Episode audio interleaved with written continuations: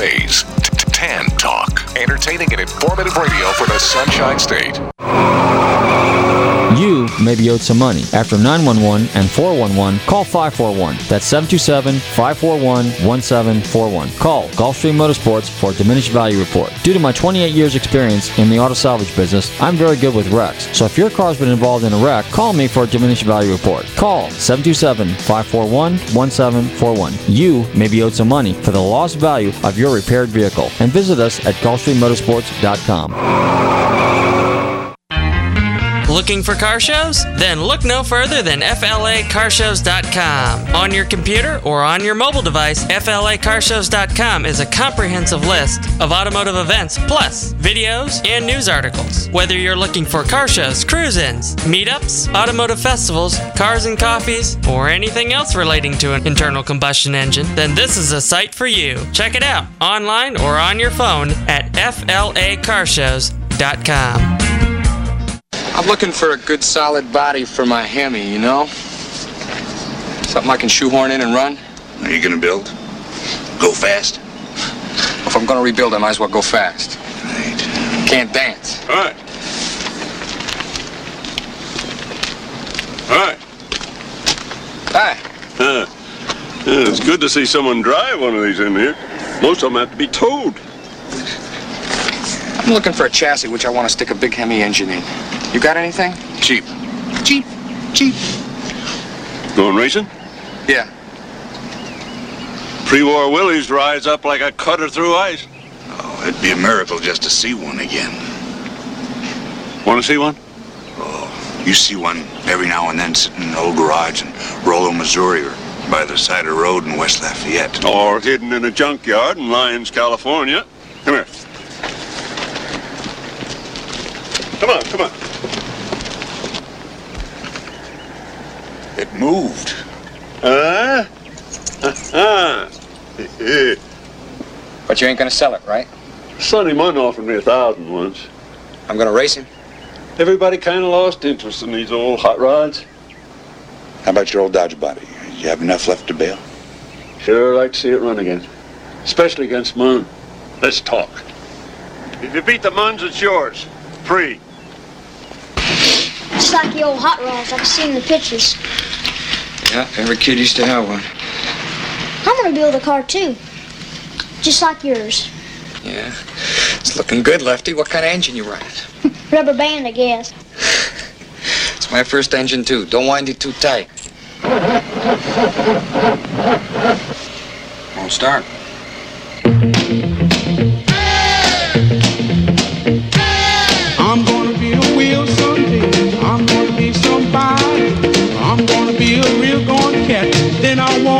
You.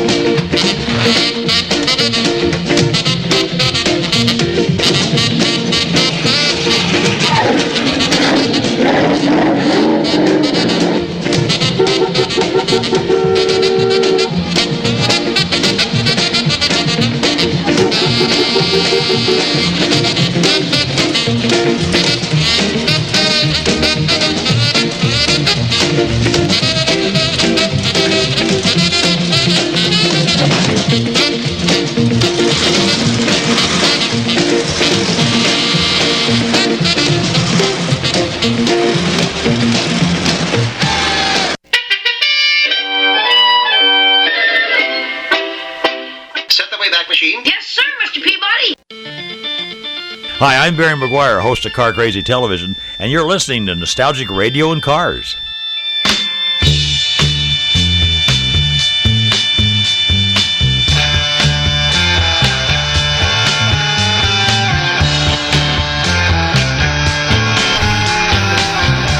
Okay, listeners, welcome. You're tuned in to Nostalgic Radio and Cars, and I'm your show host, Robert.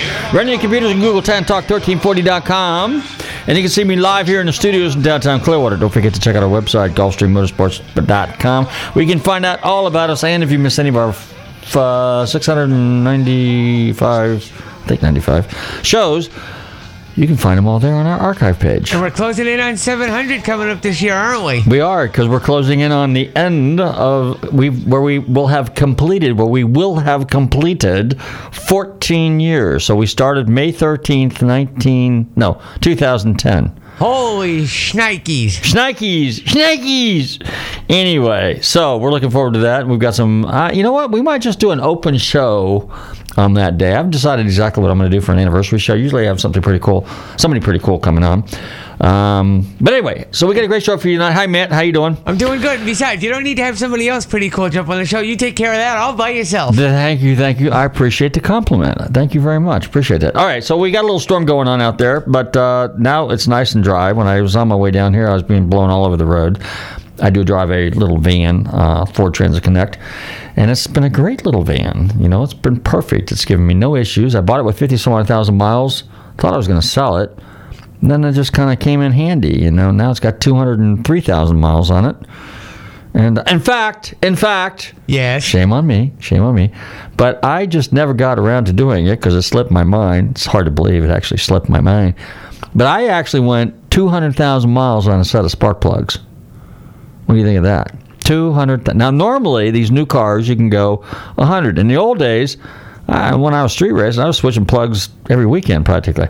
right. Then, then it was every, I don't know, six to ten thousand miles or something like that. Maybe twenty thousand miles.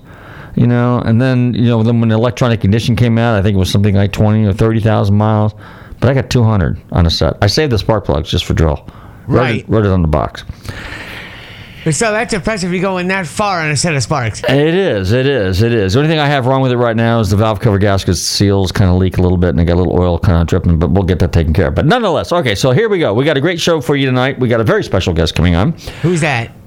Uh, well, we'll surprise everybody. All right then. But let me tell you what we did this weekend. Okay, so this was a really, really, really busy weekend. So Friday, Friday, I hauled Bud over to Mecums because Mecums going on. Obviously, if you want to know where all the car shows going on in the state of Florida, check out FLACarshows.com. Boom. That's a plug for those guys. Our good friends over there, Tara and everybody like that. She does a great job keeping that that website going.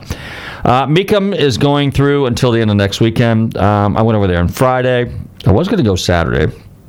But I didn't because Saturday morning I had to run to Tampa. I had to do something, look at some, uh, inspect a car or two or thing like that. then in the evening I went to, uh, drove all the way up to Brownwood uh, in the villages. Now, why was it at Brownwood's car show, the Brownwood's car gathering car show in the villages? Because on Wednesday I was invited, and special thanks to the uh, gang, the guys and gals, with the Vintage Racing Club of the Villages. I was invited to be a guest speaker. Now, if you go to our Facebook page, you will see me standing up on stage with my logo in the background, Nostalgic Radio and Cars. And I talked about diminished value and appraisals a little bit. Then I kind of rambled a little bit, a little bit more.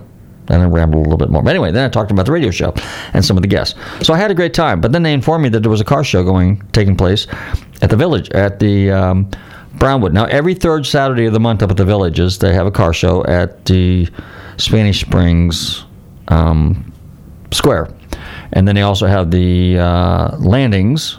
I forget what that was called, something landings, and then they have the Brownwood, which is right off 44.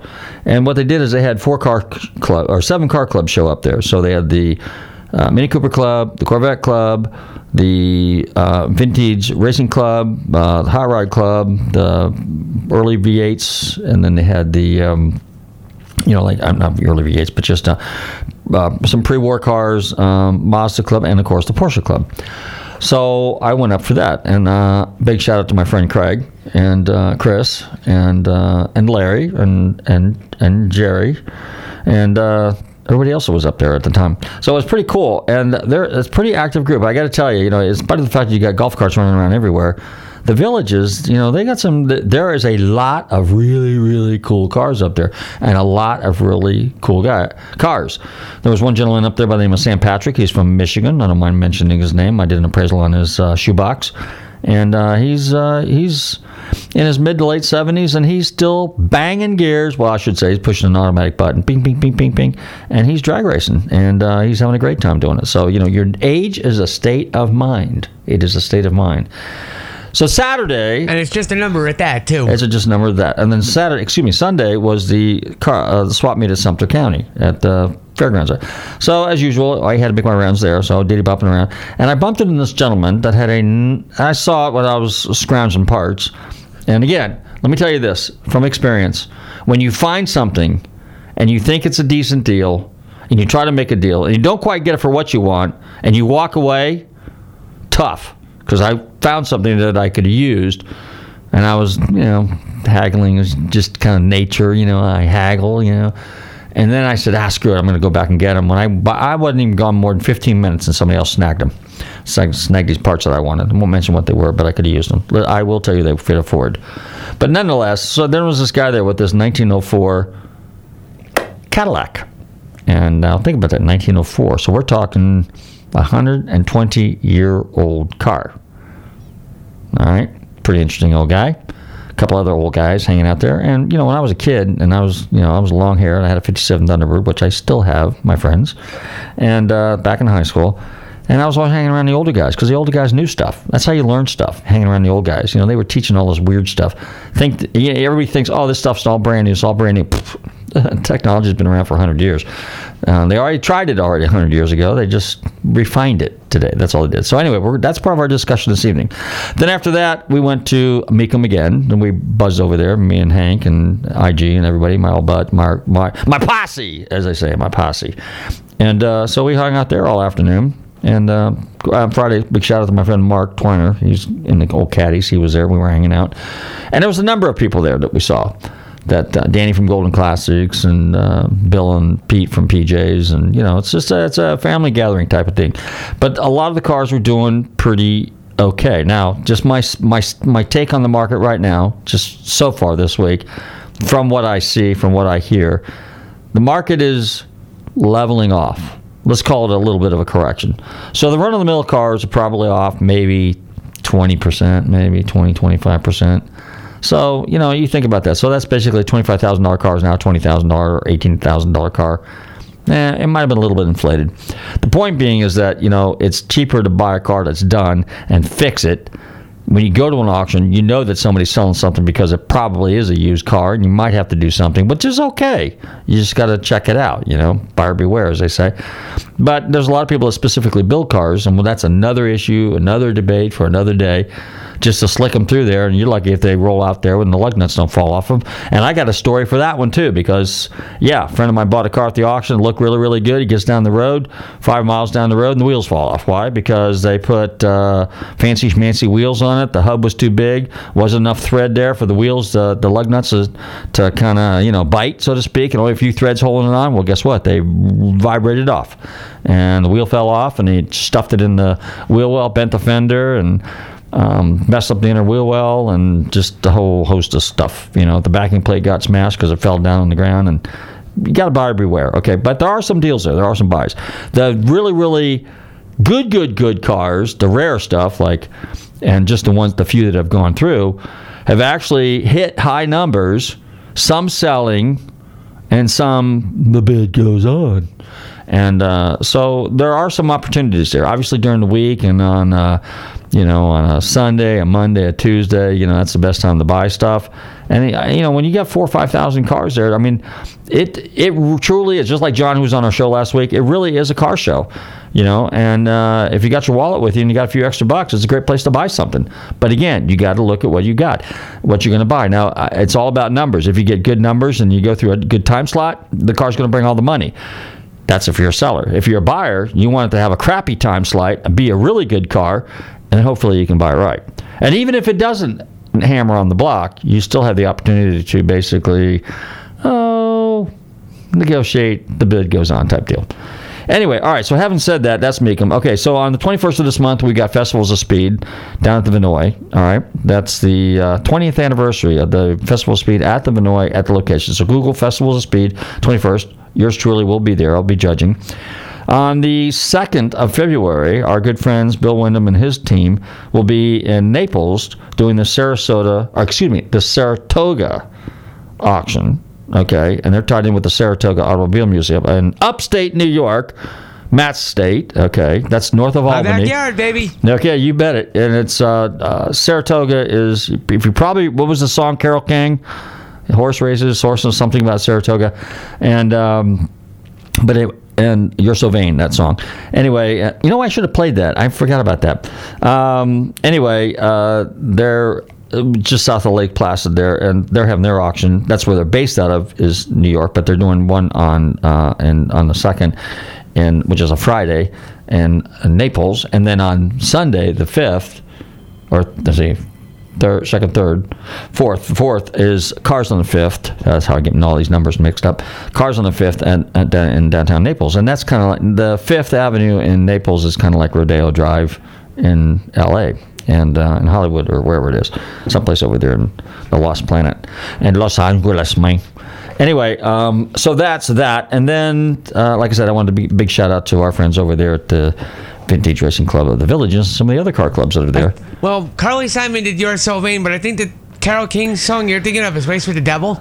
No, no, no, no, no, no, no, no, no, no. It's you're so vain. I think Yeah, that was that was Carly Simon, not Carole King. All right, I, I get it mixed up. But No, it's anyway- okay. Anyway, so uh, what was I going to say? And then uh, big shout out to our friends over there, Festival Speed. If you decide you want to take a really cool trip and drive a Porsche on the Autobahn and see the Porsche Fabrik in Deutschland, in Stuttgart sogar noch, uh, check out Fastlane Travel.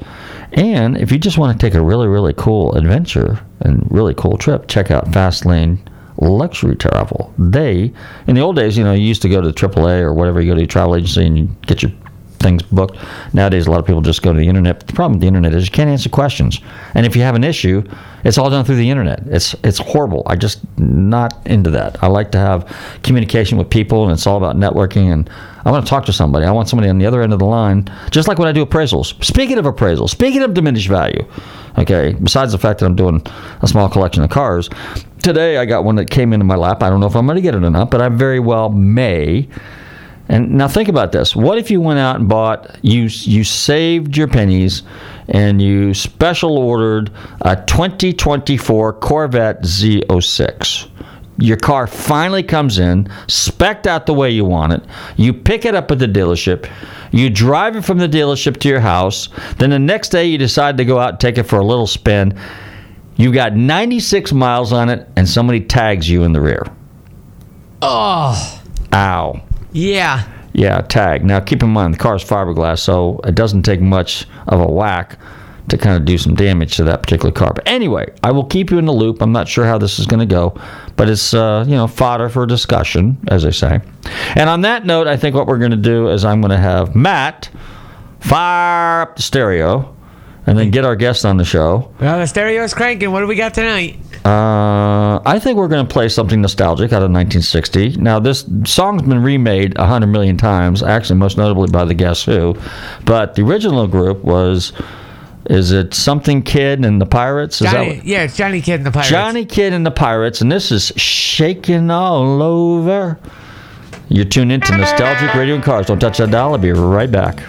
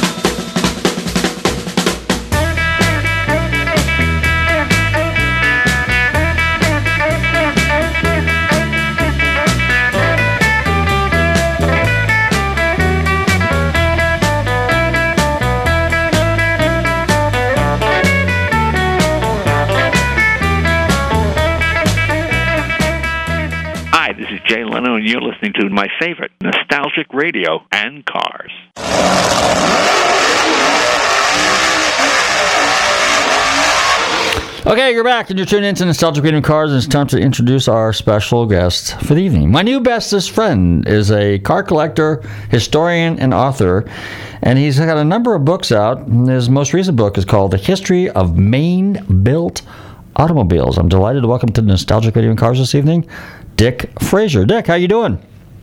I'm doing great after all that rain. After all that rain, well, how much rain did we get up there in in Bushnell, where you're at? I don't know. I've been so busy. Well, anyway, all right. So, Dick, tell us a little bit about yourself. You're from Maine, and why is Maine? I am. I grew up. Yeah. Why is Maine abbreviated ME? Uh, because it's the first and last letter of the name. Oh, is that what it is? Okay, I guess that works. and Mass is MA, but Mass doesn't end. Massachusetts doesn't end in A. oh, don't don't don't try to figure them people out. Don't try to figure. That's politicians. All right. So anyway, let's talk about cars. How'd you get involved in it? What uh, what uh, got you uh, fired up about automobiles, particularly well, my, very very my early cars? Did. Okay, good. Yeah. Uh, you know, the, he was disabled, so men would come visit and talk about the Model A and the Model T Fords and all the fun they had. And a little boy one day says, "I want one of them," and a few years later, I had one, and now I've owned quite a few. Now you own quite a few. Okay. So, uh, give us a little uh, background on yourself. I know you said you were in the military. You were in uh, Korea, of course, and then you were also in Vietnam for a short period of time. Were you? Are you a? Was the military your career, or did you have another profession besides? No, that uh, I worked in a leather tannery, tanning cowhides. Really? Yeah. That's interesting. Now, I've never had anybody on the show that could really talk about uh, leather, uh, leather. Well, uh, basically the upholstery, leather upholstery, or anything like that. So, tell us a little bit about that. It was it used for furniture? Was it used for automotive, or what? What? Uh, what was it done? Or what was it, it was used boot for? leather. Boot leather. Yeah. Okay, well that makes sense too because up your way there's a lot of uh, shoe companies, Yeah. particularly I That think in is true. Connecticut, Connecticut, right? Where there was a lot of shoe manufacturers. Yeah. Ma- Massachusetts had a lot of them. Massachusetts as well. Okay. Yeah. All right. So now, when you when you first, how does this? How does tell us about how the process works? I'm curious. How do they, you know, when you think of leather, and obviously you think of hides, and obviously you think of colors. So you know, back in the day, they they used a lot of colors. There was greens, there was burgundies, there was tans, there was blacks. How did the to, Well, there's us- great big spray booths. spray booths? Mm-hmm. So they're not put in a vat and dyed or anything like that. No. Really? Mm-hmm. Well, some are, but ma- majority of shoe and boot leather was sprayed on finish, and then it was pressed with high heat, uh, like an iron, be iron board, Yeah. come down on it and pressed it, and it pressed the grain in. You've seen some leather shoe and- with a like an alligator hide or something like that. Yeah. Uh, you, we just pressed it into it, and we put three three to four coats of finish on it, and sent it to the uh, shoe shop. Really? And the the spray booth was ten feet wide and had eighth inch diameter bands going the whole length of this dryer spray booth, and there's about an inch and a quarter apart. And you laid it on there, ran through the spray booth, sprayed it, went through the dryer, come out the other end onto a stacker. Yeah. Interesting. Now, wait a minute. Now, tell me about this uh, alligator texture. So, it's not really alligator hides. It's just texture to look like that. And what about wait a minute? What about rattlesnake? And what about ostrich and all this other stuff? So they really aren't using ostrich hides or snake hides. They're using just regular hides and embossing them to make it look like it, and then you color it. Is that correct? Yes. Really? yes, that's true. So these guys walking around with these ostrich boots that they're paying, you know, ten times what they're worth, they're not real. Well, some there is some of that also, but the Oh, okay. majority of it is not. Okay. So you did strictly leather hides, and is that what they use? Is that the term? The term tanning? Is that the term they Yep, use for tanned it. and that- that- that's that's taking the raw hide and getting it so it won't rot and uh, go to pieces and like that. So you have to finish it. Yeah. So how take us through that process? Okay, so when the hides come in, They're rotten, stinky, uh, hair on them. what do they come Flesh, from? What do they fat. come? What kind of animals are they coming from? Beef. Beef, cattle. Yeah. Cattle. Yeah. Okay. So all right. oh, so- they stink like hell. Maggots are on them. seriously. Oh yes. So then you've got to clean them, and process them, and then hang them out to dry. and yeah. And so the tanning process, tanning, the term tanning means process it so you can take it to the next level, which means color it and cut it and so on. Yes. Interesting. So now, let's say, let's talk about a leather upholstery in a 1904 Cadillac. Okay, for example, you know they, they probably had. Well, it's a whole different process. Okay, how's that? Uh, I, I don't know all the tanning processes, but there is a difference in the chemicals used for upholstery compared to shoe leather. Oh, really? The shoe leather is very stiff, Right. and upholstery has to be pliable, almost like a cloth. Right. Mm-hmm. So it's a whole different tanning process. Now, when hides for upholstery, I was always told that they're dyed in vats. Is there any truth to that, or are you aware of that? Some some of them are, Okay, so if they come in, and that's more of a one of the different tan- things about shoe and boot leather and upholstery. That you spray it on the shoe and boot and dye it in vats. Yeah. Okay, upholstery. All right. Now, when when the hides come in, what color are they? Are they white or tan, or what color are they? kind of a tannish, yeah, Okay. almost a white. Yeah, when, And- when they're first tanned, you know, yeah. Okay, and then when they're how big how how big a surface, how big of area is a is a hide as a rule? Is half it like of, half of the half of animal. half the animal? So it could be like couple feet by a couple feet, three feet, four feet by. No, no, no, no, No, no. that? Twelve feet long, 10, 12 feet long. oh, really? It is that long? 10, 12 feet long? Yeah. Oh wow. Well, no, I, I you know, forgive my my my I'm, I'm no, you inquisitive. can't all know it all. No, I don't. I don't. I'm I'm you know. All right. So now, so you were so did, was it your business, or you worked your way up to a management level, or how did that work? No, I stayed in the hourly wage all the time. Okay, uh, Yeah, that was enough for me. that was enough for you, and then you did that for a short period of time, and then what? Is that when you went into Only the mil- only eighteen years. eighteen years? Yeah. Okay. Well, you're a young seventy-year-old here, kind of like. So, what'd you do the rest of the time? I worked in a uh, bottling plant, drove truck for a number of years, got hurt on the job, and that kind of ended my uh, working career. I see. So then, and then you were in the military. You were a young, uh, a young feisty kind of guy back then, and so you went over there to, to. No, no, they they wrote me a letter and said you report. Oh, that's how that was. Is that called drafting? That's a draft. That's a draft. okay. so they said, it was hey, not my happy place. that was not your happy place. Okay. Were you uh, stationed overseas? Did you get to see any frontline battle or action or act, or were you? Yeah, we saw enough of the action in, Vietnam, but the, out of the six months I was in each country, we lost more to live combat in Korea in a Cold War than we did in uh, uh, Vietnam. Really? More to live combat. Hmm. So the TV show MASH is like a far departure from what the Korean War really was, right? Yes. well, interestingly enough, when I was in college, uh, we did a play once, and it was MASH. And the character of all things that I played was Radar O'Reilly. So, um, anyway, I had to kind of brush up on that, and then that's when I started watching the TV show, which I got a kick out of. And I can say just by looking at you, I can see it. You can see me, Radar I can- O'Reilly. yes, I had sir. To, I had to wear glasses. I actually still have my glasses. I still have my jacket that I wore, my fatigues, if you will, and uh, and my cap. So um, I'm kind of, you Of course, know, when I was over there as well after the war, right. you know, I was over in uh, Korea in 67. Oh, Yeah, 67. So, all right. All right. So then you were, whoa, 67. So then you were in Vietnam also, 67, 68 during the Tet Offensive? No, I was there before Korea. Oh, okay. Yeah. All right. Well, let's talk. six- Go ahead. I'm sorry. I, I served six months in Nam, then six months in Korea. Okay, that's plenty. That was too much. Too much.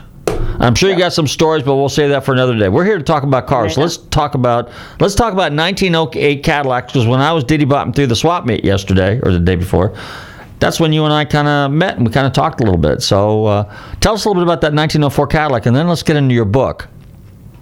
Well, the, the four caddy I purchased out of uh, Ohio, uh, and uh, I bought it home. Had to make a radiator for it. Rebuilt the oiler. Rebuilt the water pump. Applied electricity and gas to it, and started right up.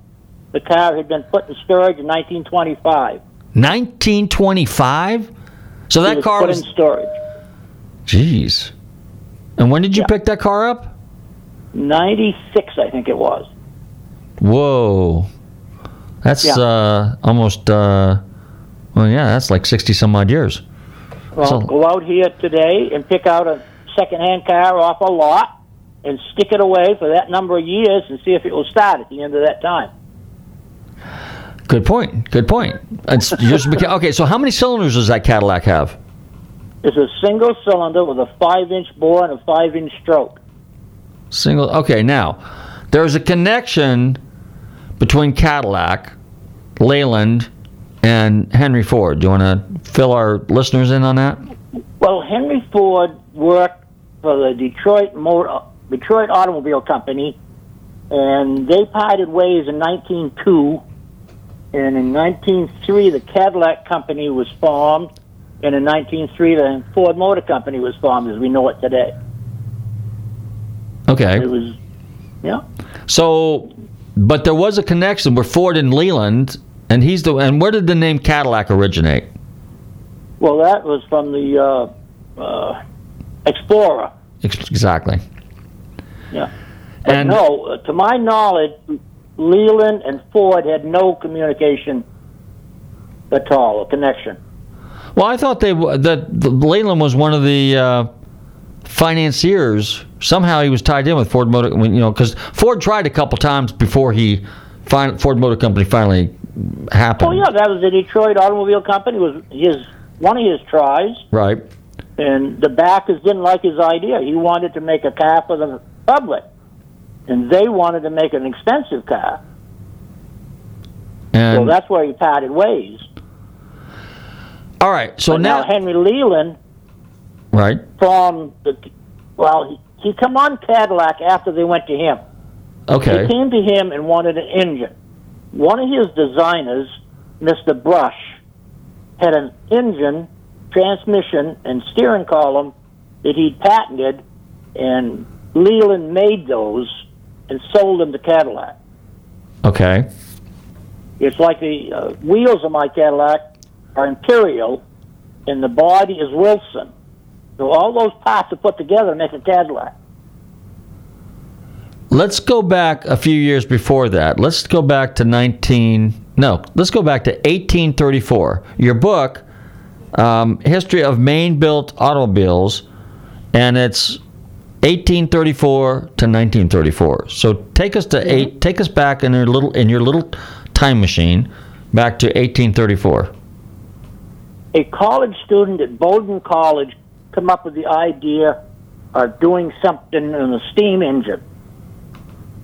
And he went traveled around to Portland and Boston, got some help, and he created an engine, a steam engine that it is still in existence today in Bowdoin College in Brunswick, Maine. And it the only thing is it's it's basically a model uh, to show the principle of self-propelled vehicle. You cannot ride on it. Uh, they had it out running a few years ago around the parking lot, but you know it just it's a it's experimental piece if they could try prove that it would run and could do the what they needed it to do. Okay. So then But when it's still in existence, and I needed something to go from a one point to another. So that's not a car I would agree with, but the principle of it should be included somewhere and not forgotten. Okay. So that's why that's included. Okay. Uh, the 1934 uh, is a little out of my interest level, but that rounded out to 100 years for the book. Okay. And that car was still in existence just a few years ago. I don't know what happened to it, but it was outside of a barn up in Ellsworth, Maine. The all right, so we got 1834, 1835, 1830, uh, you know, and then the in the 1850s, 1860s, 1870s. When did and there was this little story, this thing that you said that Henry Ford saw a vehicle that impressed him something like what eight or nine years before he even came up with his own automobile. What was that that inspired him? Uh, King. King. That was the name of the vehicle. Yep, Mr. King. I don't remember his first name right now. Uh, that's the Henry Ford saw the vehicle, and that sparked the interest uh, and enough of it to get going on it. Uh, uh, but you know, like we spoke the other day, they was uh, issuing license in Maine six years before he saw his first vehicle. You, you know, it just the history is so buried in this life uh, because we're supposed to know that Henry Ford invented the automobile. Well, it wasn't quite that way. Okay, that's why you're here tonight. You're here to set the to set the record straight. You tell us who invented the automobile. when we figure that out exactly, we'll let you know. Okay, okay, okay. So, but, But there, it was Benz probably, uh, and like that for the Mercedes Benz history part of it. He Right. was probably the one that came up with the first self-propelled vehicle uh, in the United States. The first gasoline-powered vehicle that went into production was the Duryea in Massachusetts. right, the Duryea, exactly. hmm But you know there was steam and electricity before Duryea did his gas job. Now, was Duryea was he 1888 or was he 1898? Ninety-three. 93. Okay, I was off by five years. All right. So now, one of the things one that I wanted to talk about is share some stuff about cars. We're talking about the history of Maine-built automobiles, and and I think I mentioned to you that I you know I did an appraisal on a 19 on a recreation of a 1935, uh, 1905, 1904, 1905 Thomas Flyer. So and that took me into researching this a little bit about how many cars how the automobile industry actually started in in a way upstate New York and New England. So we're talking specifically Massachusetts. Don't, don't go too don't, don't go too far in New York.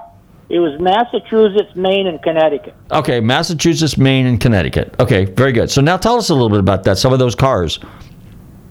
Well, there's thousands of them. That's the thing of it.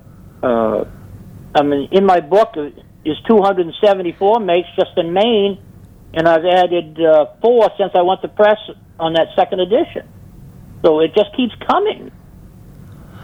How do you come about? Is it so? What what what uh, kind of what's the word I'm looking for? Keeps this thing going. So in other words, you you you find one, and then somebody sends you another story about another car, and then you find and and very often it's only what three or four cars that were ever built, but but there's individual. Some, some was just pipe dreams. Some were just pipe dreams. Yeah, and others were built. One they made one, three, thirteen, or whatever. But uh, you know, it, it just keeps going. You find one, and you get a reference to somebody before it. So it just keeps going backwards, forward. Uh, you know, I use automobile registration list that gives the license plate number, the name, address, make of automobile, and so forth. So when I find one that says South Made, then I research that man and his car. Okay. Then you go into, and if that isn't enough, you go to local historical societies and museums, and then you go to the magazines like uh, Horseless Age. Back at the turn of the century, there was 18 magazines that you could buy in relationship to automobiles. And the uh, Horseless Age started in 1890, 96, 96, I guess it was. Wow. 95 and 96. I mean, they're publishing magazines in this country about people doing things.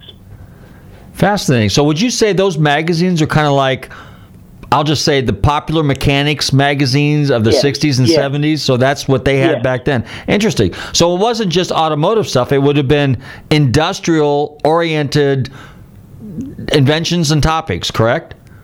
No, No? those magazines was 18 of them. They was strictly horseless carriage. Oh, strictly horseless carriage. Okay, so strictly automobiles. Interesting. Interesting. Mm-hmm. Now, one of the other things you were talking about a little bit is you were talking about hybrids, and now, mm-hmm. and one of the things I want you to, to to to share with our listeners is. You and I both had this discussion. Everybody thinks, "Oh, this is brand new technology. This is, you know, something that they just came up with." Your comment was, "Uh-uh. This stuff was developed 100 years ago. They tried all this stuff. The only thing we have today is technology makes it a little cheaper and a little quicker to make." And given applications, the speed is increased. Uh, maybe the workmanship has in some cases. Uh, the workmanship was pretty good years ago. It really was. You know, you, you saw the Cadillac, you saw the workmanship of just that car alone. Yeah, it was a beautiful, nice original Survivor car, and everything fit right. Right. Yeah. So, But this gas and electric, uh, I got one back to 1898, uh, 99. And in front of me, I've got literature on a 1905. Uh, gas lick is what they called it. Gasolic. So we're talking hybrids now, correct? Yeah. Okay, go ahead. Now, this particular vehicle was licensed. We have the license plate number. Who was it? Uh, uh, owned it? Where he lived? The horsepower? Everything. We, we you, you need to come over and uh, look over some of this. Yes, There's over five feet of paper in this new research. Five feet. five feet. Yeah. Wow. Okay, so tell us a little bit about the. Give us an example of how this vehicle was built and powered, and and the uh, the the the, pr- the process in which it it functioned. Tell us a little bit about one that you have. Well, th- th- this particular one here had an electric engine, electric motor Right. underneath the front seat, and an internal combustion engine under the hood. And there's directed, connected to a drive shaft back to the rear axle. Now, did the battery was the ba- battery somehow able to be charged while the vehicle was moving back then, or was it? Did it have an alternator? Did how did it, how how was the how how did the battery how did the electric Yeah. motor? Okay, how did the That's battery stay charged? The, the, the gas engine. Okay, When it came time to charge it, you just went to gas. Switched right directly to gas. okay. So it was a mechanical. We're running on electric, or we're running on gas. And then when I'm running on gas, I have you had an alternator basically, or a Mhm. generator of some kind. Generator. and that mm-hmm. charged the battery, and then you were mm-hmm. able to run on the electric motor again. How? What mm-hmm. was the range on electric motor back in those days? Not much. Not much. so They most people was trying to brag they could get 50 miles on a charge. Okay. Mhm. What were the roads like back then? So in other words, if you had this hybrid vehicle, and obviously we had no highways and byways, but we had roads that were basically carriage roads, horseless carriage. I mean, horse carriage, buggy Yeah. kind of. Okay. And a lot of them in the back country Yeah. had a great big ridge in the top of in the middle, and you just had two ruts as you drove in. Okay. And now, was there like a what if you had vehicles going opposite direction? Was there a rut going one direction and a, a eastbound, northbound, uh, eastbound, westbound? Most of it had turnouts. turnouts. Oh, okay, that was the So if another vehicle was coming by, you had to pull over and wait.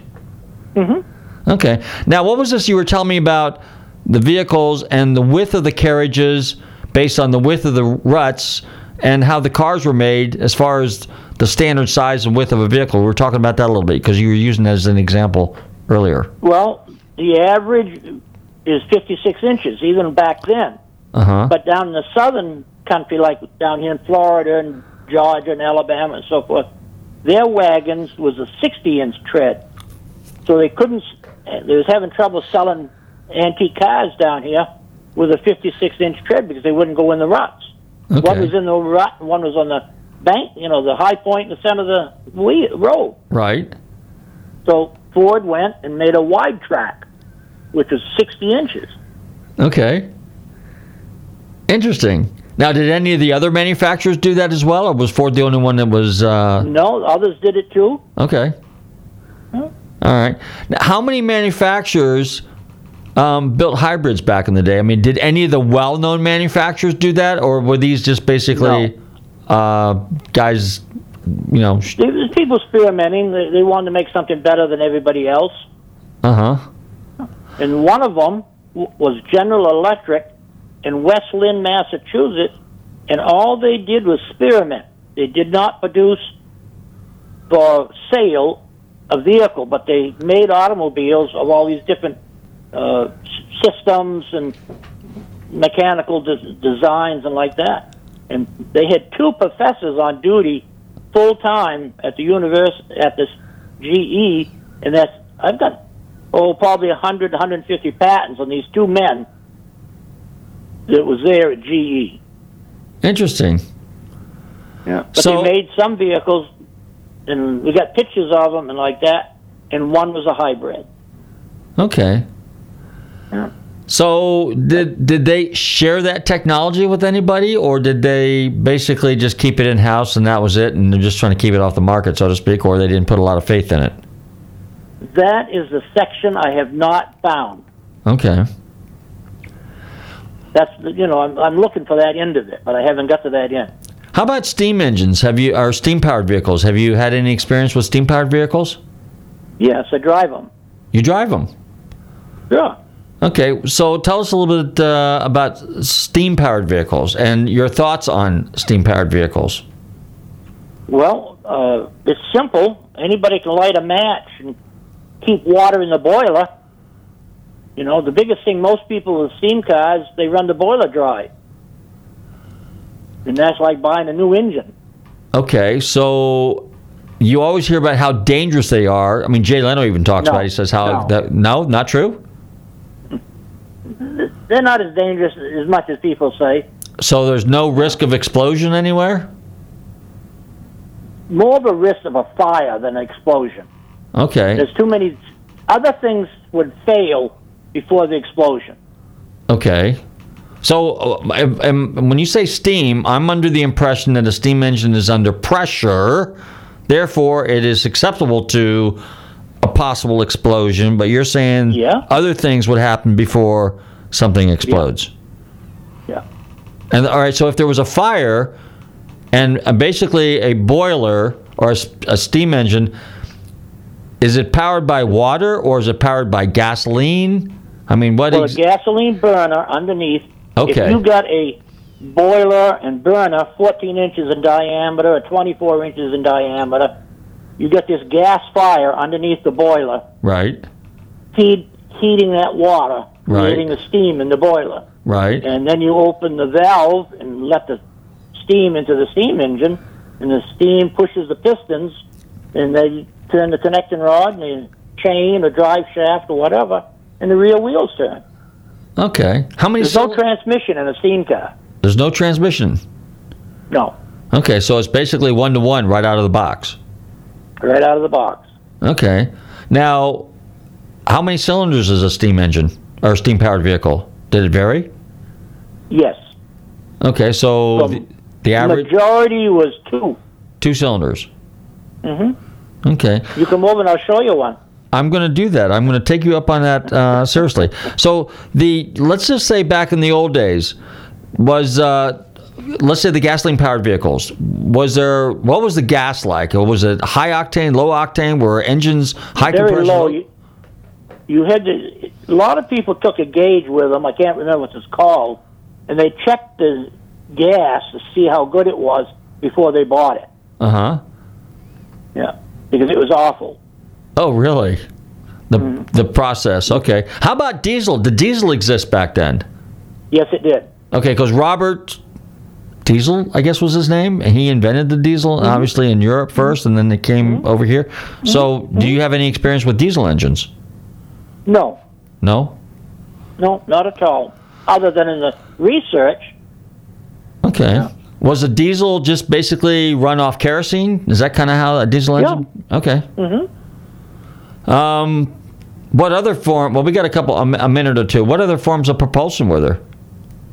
I have a one that's listed as liquid air power, and I don't understand it yet. Wow. Dick, we are It's listed as liquid air power and automobile company. okay. Interesting. Dick, we are up against the clock. If people want to find out more about your book, how do they go about getting your book? Uh, well, you'd have to give them my address.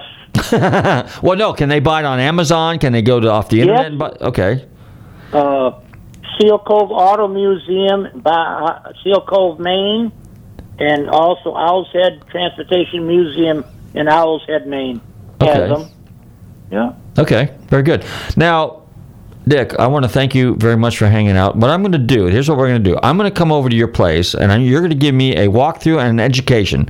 And then a couple months down the road, I'm going to bring you back on the show when I'm educated, and we'll have a discussion. We'll continue this discussion about some of these early, early turn of the century cars, because this totally fascinates me, because I know nothing about it, and I'm impressed.